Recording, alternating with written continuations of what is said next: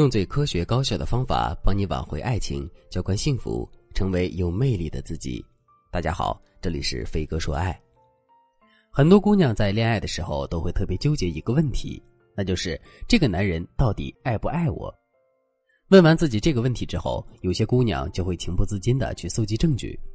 在搜集证据的过程中，这些姑娘时常会感到很兴奋，因为她们发现这个男人平时对自己还挺好，温声细语的鼓励，无微不至的关怀，催人落泪的浪漫和惊喜，这些都是男人爱她们的证据。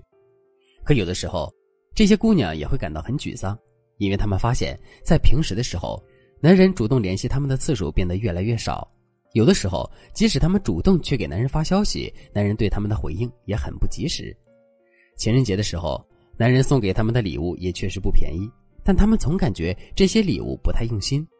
当她们感冒发烧的时候，男人也会及时的送来关心和慰问，但她们总感觉这些关心有点不痛不痒的。之后，当这些信息和感觉揉杂在一起的时候，这些姑娘就感到更加迷茫了，因为她们真的分辨不出来这个男人到底爱不爱她。听到这里，可能有些姑娘会说，老师啊，我也是这种情况，现在被这个问题折磨得吃不下饭，睡不着觉的，您说这可怎么办呢？姑娘，在我给你最终答案之前，我先来问你一个问题，为什么你会这么关心这个男人到底爱不爱你呢？听到这个问题之后，你可能会回答说，我当然在意他爱不爱我呀，如果他压根就不爱我的话，这份爱还有什么意义呢？这句话从表面上来看一点问题都没有，可如果我们仔细琢磨一下，就会发现这句话的底层逻辑是，我们的爱是建立在男人爱不爱我们的基础之上的。换句话说，就是只要男人很爱我们，我们就会情不自禁地爱上这个男人，如果这个男人不爱我们，我们也不会爱上他。如果真是这样的话，这份爱的主动权不就都跑到男人那儿去了吗？一份没有任何主动权的爱，势必会充满了不安全感和风险，所以我们一定要把爱的主动权紧紧地握在自己手里。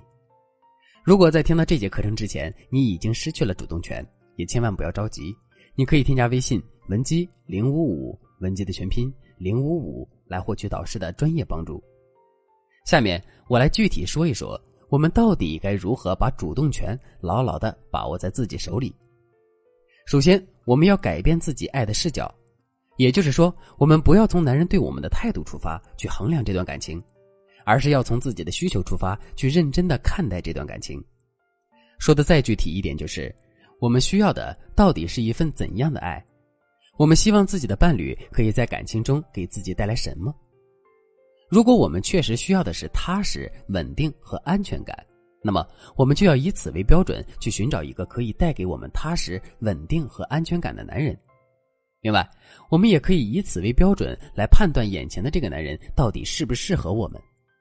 你看，通过这样的方式去追寻爱情，我们肯定是会更容易获得幸福和掌控力的。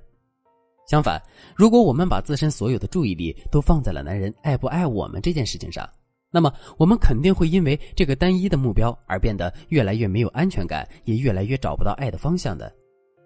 除了要改变自己爱的视角，我们还要在理性上去衡量自己爱的标准。一个无可否认的事实是，人性就是贪婪的。比如，我带你去买衣服，如果你可以随便选的话，最后你可能会把整个衣店搬回家。其实，我们在选择伴侣的时候也是如此。就比如，如果我现在问你，你到底喜欢什么样的男生，你会给到我哪些关键词呢？是高大的、帅气的、聪明的、可爱的，还是有责任心的、有事业心、对你忠贞不二的呢？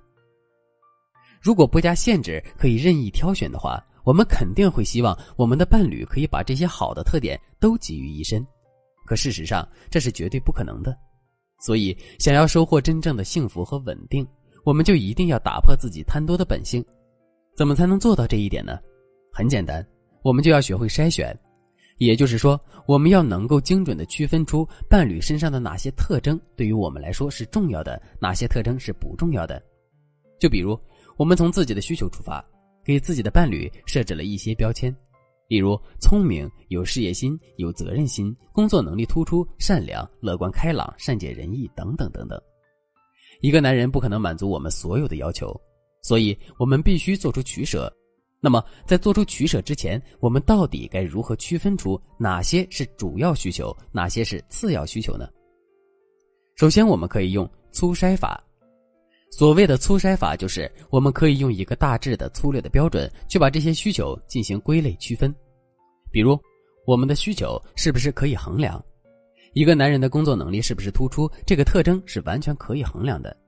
比如，我们可以通过观察男人的工资收入、为人处事的水平，就可以判断出男人的工作能力。可是，男人是不是善良，这就是一个不好衡量的特征了。按照这样的标准，把我们的需求区分开之后，我们就可以进一步判定。可以衡量的特征我们要排在前面，不好衡量的特征我们要排在后面，然后在两个人相处的过程中一点点的去看。